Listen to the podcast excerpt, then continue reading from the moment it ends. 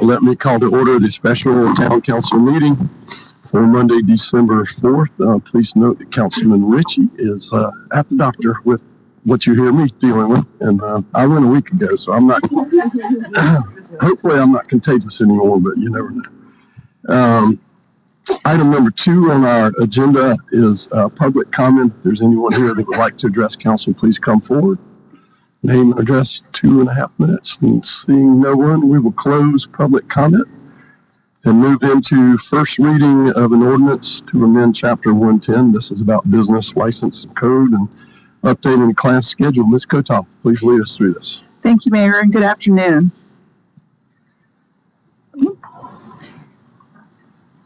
In 2021, the town repealed and replaced its business license ordinance to come into compliance with the South Carolina Business License Tax Standardization Act. The act requires that every odd year the town must update its ordinance to adopt the latest state class schedules. The state class schedules reflect a three-year average of the IRS data on business businesses' ability to make a profit. And then periodically, the NAICS codes are updated, and the class schedules also include the 2022 NAICS codes. Um, these codes change periodically. For instance, you probably will be hard pressed to find a blockbuster code. So as things change, they also take the opportunity to reflect that. Overall, nine classes changed. Two went higher, seven went lower, and two codes were removed. So if you remember class one being the lowest class, and our rates reflect that, all the way to class seven, which has the highest rates. So this is what it looks like. You can see um, the NAICS code, and you can see the class if it changed, for instance, the first one from a two to a one, or even um, this mining dropped from a four to a two. So we have to then move those um, into the appropriate class. You also see at the bottom um, regular direct sellers, they were able to get a license just for one or two sales or seasonal sales. They now just fall back to their natural, they don't have a special um, NAICS code, they just fall back to their natural one. So other proposed changes, since we're looking at this, we always like to go ahead and make sure other recommendations that come from the municipal association or that we find are in there. So in, um, I believe it was September, October, you adopted um, the updated local revenue services uh, program that the municipal association provides to us. So any of those changes, we went ahead and incorporated with this revision. There are some things such as uh, clarification if you have a pool or billiard table, that it's per table that you're charged. Um, we want to go ahead and have that. Um, additional golf carts to class 9.1, which are sales. So we, golf carts would be included in the classification with automobiles and boat sales um, and um, motorcycle sales. You'd also have golf cart sales. Um, the next one is the establishment of a uh, restaurant definition. So if you have a business, for every activity that your business does, you need to have um, those revenues sorted that way in a license for each. For instance, a Costco has like seven business license because of the optometry, because of the tire center. Be- all of those things all have their own. The other option is you take the one that has the highest class and you incorporate everything under that, which most don't want to do. So in this case, when it comes to a restaurant that has a bar, at what point um, do they need two licenses? Well, our um, ordinance has been kind of um, vague. It hasn't actually quantified it. So we would like to do that. We're proposing that we use what the city of Charleston does. The city of Charleston says if your gross revenue is more than 35% of your overall that from, from the alcohol sales that you need a separate license. Otherwise, you just have the restaurant license. Um, and since we kind of have um, no defining guideline, we're looking for that. And again, we just use 35% as that's what the city uses, and we thought that seemed in line. Um, the last thing is we while I mentioned class one to class seven, class eights are businesses that are regulated elsewhere. So we have those, but class nine, when they did the Standardization Act, what they said is as a municipality, you can go ahead and put businesses in a class nine that either you're putting them for an economic incentive or that they have a disproportionate um, impact on your services. So, what we did when we implemented this, we moved four um, uh, NAICS codes into the um, class nine to watch them and monitor them. So, what we did is you can see here the fire department, we looked at their data. So, this heat map, what it shows is the calls that they experience. So, 18% of their calls are going to nursing homes. Hmm. And you can see in the in the red, and then you see the stars where they're located. They have a huge disproportionate impact on our fire department and the calls they receive. I'm going to go back here and say that we had dialysis clinics. They had one or two calls. We don't think they should be here. The other two that we had here, we're continuing to monitor. They're trending up, but still they're not such a disproportionate that we would recommend anything. So for assisted living facilities, we would like to, in, they are in class nine at their natural class of four. We would go ahead and change them from the $55, uh, an increase of 50%. So it would go up to 82.50, and then for each um, thousand dollars above, it'd be three dollars and fifty-four. So what that would look like is if you were at assisted living facility and your gross revenues were about four million, you would pay an additional four thousand dollars. And to us, what we did is the fire department provided data, and we um, looked at how much does it cost for each call. What are the pieces and parts that we have? What we found is their calls are costing about $211,000 for these nursing homes when you really break it down to the cost of who's responding, the fuel, with the equipment they're using. And so this um, change would increase and bring in about 80,000 and that would go towards it's still not quite the full amount that's needed, but it would be much closer to covering the cost of these additional calls that we're experiencing. So again, we're looking at of the four moving one back to their natural class, mm-hmm. one of them increasing, the other two leaving and continuing to monitor as they trend um, to see if they're coming up. So what does all this mean? It means that the class rates, the actual rates that we have, will remain unchanged. But those seven businesses that are going into a lower class um, and all things, when we ran it into our model for this year, had it been this revenue, we would see 185,000 less. Um, then, of course, if we make the change with the assistant living, that's an increase of estimated about 80,000, plus any other updates, those small updates with the bars and the restaurants um, and new businesses. Overall, we think what we're presenting to you is revenue neutral and that it will be right in line with our budget that we are currently in in fiscal year 2024. So here's the rate schedule. It remains the same. Um, we just move those NAICS codes that are required to change classes to the appropriate class, make the one change with assisted living, define when you need an extra permit for um, a bar in your restaurant, and those are really in, encompass the main changes.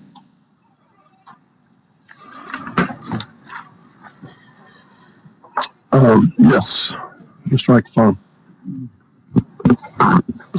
Uh, on this, on the restaurant bar thing, first of all, I don't have a restaurant or bar in Mount Pleasant, which I have been noted that I do. I have a catering company in Charleston, so I want to make that clear on my questioning. What what benefits is this providing to Charleston? I know we use Charleston as an example, and I can appreciate the city of Charleston, but just because they do it doesn't mean we have to do it. So, what what benefits is this providing to the city of Charleston, creating two different two different business licenses for so so you got to have a, two totally different business licenses hanging on the wall if you've got 35% more 35% or more of your sales comes from alcohol.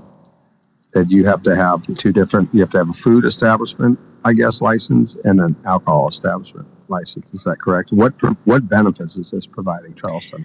So it's really um, an equity piece. Every other business, for every activity they have, is required to have multiple licenses or one license that is the higher class. in the, in the case here, we've said that you need it, but we've never defined when you need it. So what we're saying is you can be considered a restaurant with alcohol sales if it's, if it's a, a lower portion. They should always have had two, but we've kind of allowed without a distinct um, a percentage kind of what the amount is. Now, is 35% the right amount? I don't know, but they um, they have two separate activities. The higher activity is the alcohol sales. So by them going under restaurants, we really think that at some point they need to have this separate license as we require other businesses. Why isn't it just anybody with alcohol? Why, why, why does an ice cream shop just have a business license and then a restaurant that adds a bar have, have both? I, I don't, I just don't understand where the break at thirty-five percent comes. It's, it doesn't really make any sense to me. Are we, is there some kind of, It's just a reasonable number. I mean, you know, it, somebody can make an argument that the alcohol sales is, is, is part of the dining experience. So, um, at what point does it start to become more of a bar and a different operation than incidental to the dining experience itself? And so we felt, um, as the city has, that 35% made as much sense as any. For what class is that on here? Again, I'm sorry. It's nine point, um, is it I I guess as far as 9.4. taxation is considered, as far as what they're gonna be taxed higher on. With their So- fees. correct. So class two is a lower class. This class for nine four is a higher class. Yeah, that's So they too could put everything under that, um, but we've always allowed them to choose, and they tend to use just a restaurant. We feel at some point they really are more than just a restaurant. Um, we have some that get a restaurant, but it, we audit them and they've had 95% sales of alcohol. So really, it's more than just, you know, it's not just a, a restaurant, a dining experience with um, the glass of wine. Isn't there a state code? Isn't there a state code that requires how much you have to sell in food, or the, or is it that you just have to sell food to have alcohol? you just have to sell food and there is it does kind of leave it up to uh, a, a proportionate it doesn't specify what a percentage and so we're we have a hard time when it comes to someone i have a restaurant when we say they have to have um, a, um, a separate license Could I just see the tax thing one more time? Sorry, go ahead. Can I see the tax? there um, as far as yes i The believe amounts. oh 30 i'm not following Is it, where's the chart that shows how much Oh. more they're paying taxes? Um, so the chart shows here, it, when it gets to eight and nines, eight are regulated elsewhere, and nine has individually determined town rates.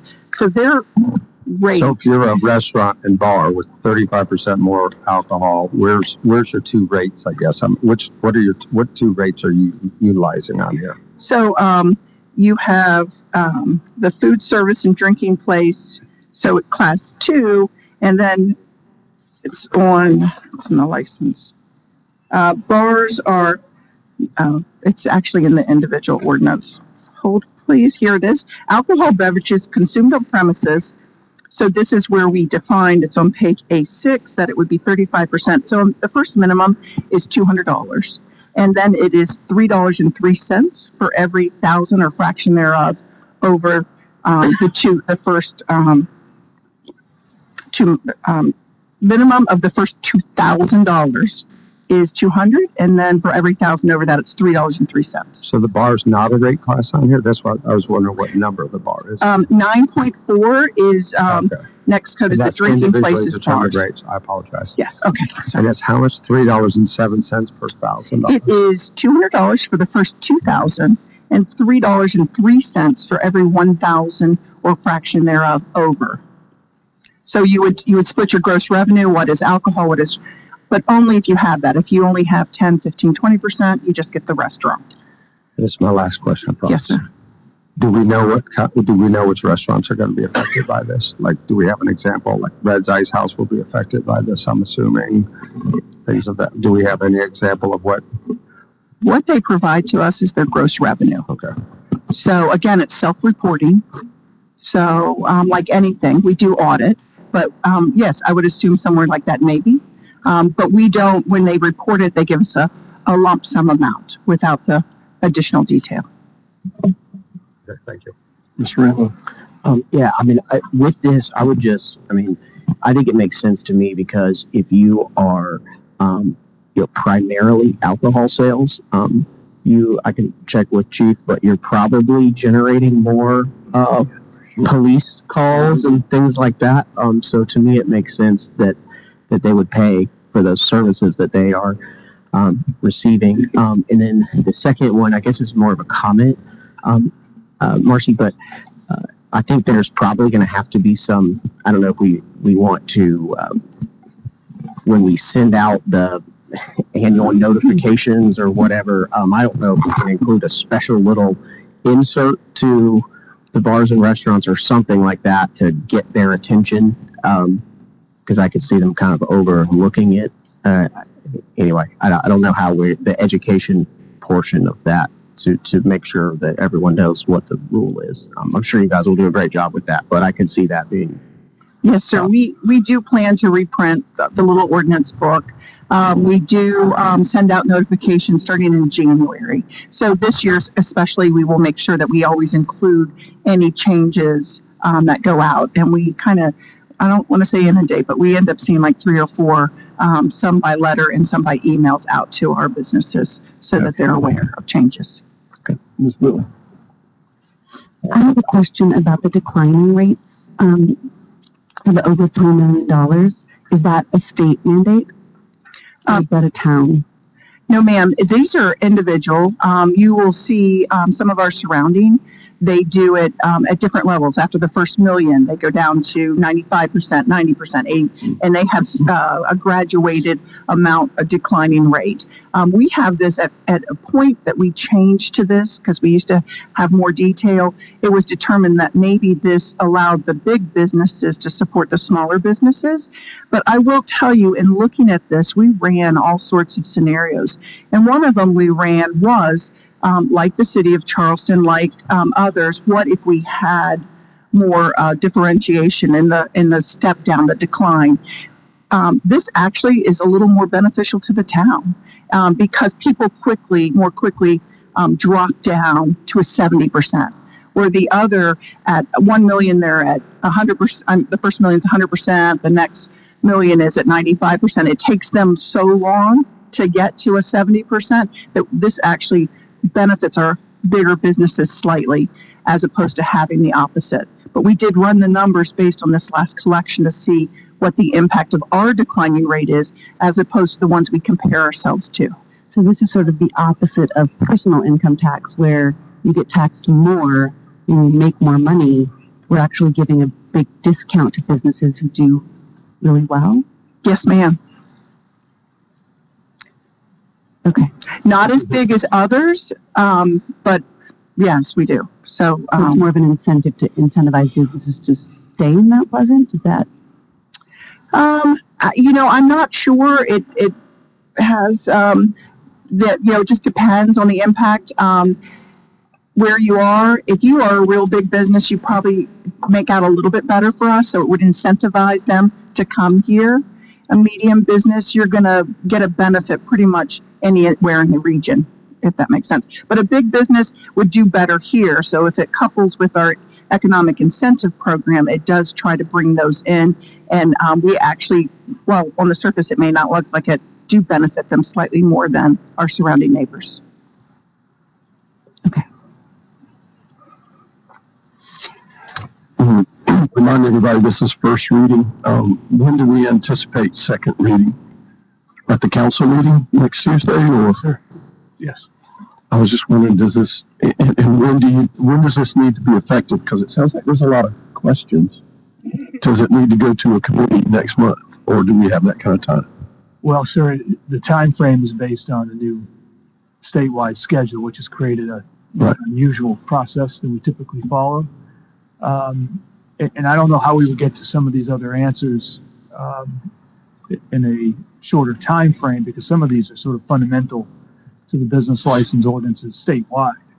So, um, I mean, perhaps if council is comfortable with it, um, perhaps we could move towards adoption. And if there are any lingering questions, that this could be a period of study before the next renewal. because I think they'll take significant time to work through. Now, not the thirty-five percent. You could pick a number there if you wanted to, but as far as the basic structure, that would take some time. So we would pass first reading today. Obviously, we cannot amend it at first reading. And any amendments would have to come at second reading, which would be a week from tomorrow. Just want everybody to realize that. Move to approve. Second. All right, we have a motion to approve and we have a second. Is there any further discussion? Yes, sir. I had a question, um, switching gears back to the, um, assisted, um, living facilities. Have you done any sort of analysis on how that would financially, uh, impact some of those businesses? Um, so what we did is we, we ran them as they were. Um, the increase would range anywhere from eight hundred dollars to eighteen thousand. Um, on, again, I ran if a business just, because we can't use actual numbers, but if, if a business, um, an assisted living is making four million, their increase would be four thousand dollars for their business license. So, um, that gives you some idea of what the impact would be. We have, we talked to any of them? No. Um, we haven't. We've just um, looked at the data and what their the impact that they are having on our services and proposed that we make this change. Okay, I I applaud you for trying to, to recoup, um, the expenditures that we're making on their behalf for the services that they demand. And I presume that, that, uh, business that's, uh, going to see an increase of eighteen thousand dollars a year, we're probably talking about a business that's generating tens of millions of dollars. Yes, sir. Okay. Thank you. Mr. Chapman? Mayor, I happen to live in a relatively close uh, relationship to several assisted living locations, and I can tell you specifically the amount of um, vehicle calls by the sound of the sirens coming near my house, especially at times of uh, food uh, making Mm. in the various locations, uh, but also at any time of day or night. Uh, so I, I can vouch for that uh, increase based on the number of calls for fire. I don't know about any other uh, town service that's provided, but in terms of the amount of calls from the fire departments going to those locations, and it, you know, some of it could very well be um, our um, ambulance type service Mhm. that's provided to an area where you have an elderly population, which it makes sense. It makes sense. So, um, in that particular edition, I can, I can vouch for why we would do it. Any others? All right, the motion, yes, sir. I was just going to say, um, Ms. Whitley, thank you for your comments. I think that that's definitely something that Finance Committee can um, be looking at over the next um, year before this comes back around again. All right, all in favor of the motion to approve first reading, please say aye. Aye. Any opposed? Motion carries unanimously. Uh, item four is to adjourn. There being no further business, we stand adjourned. We have one.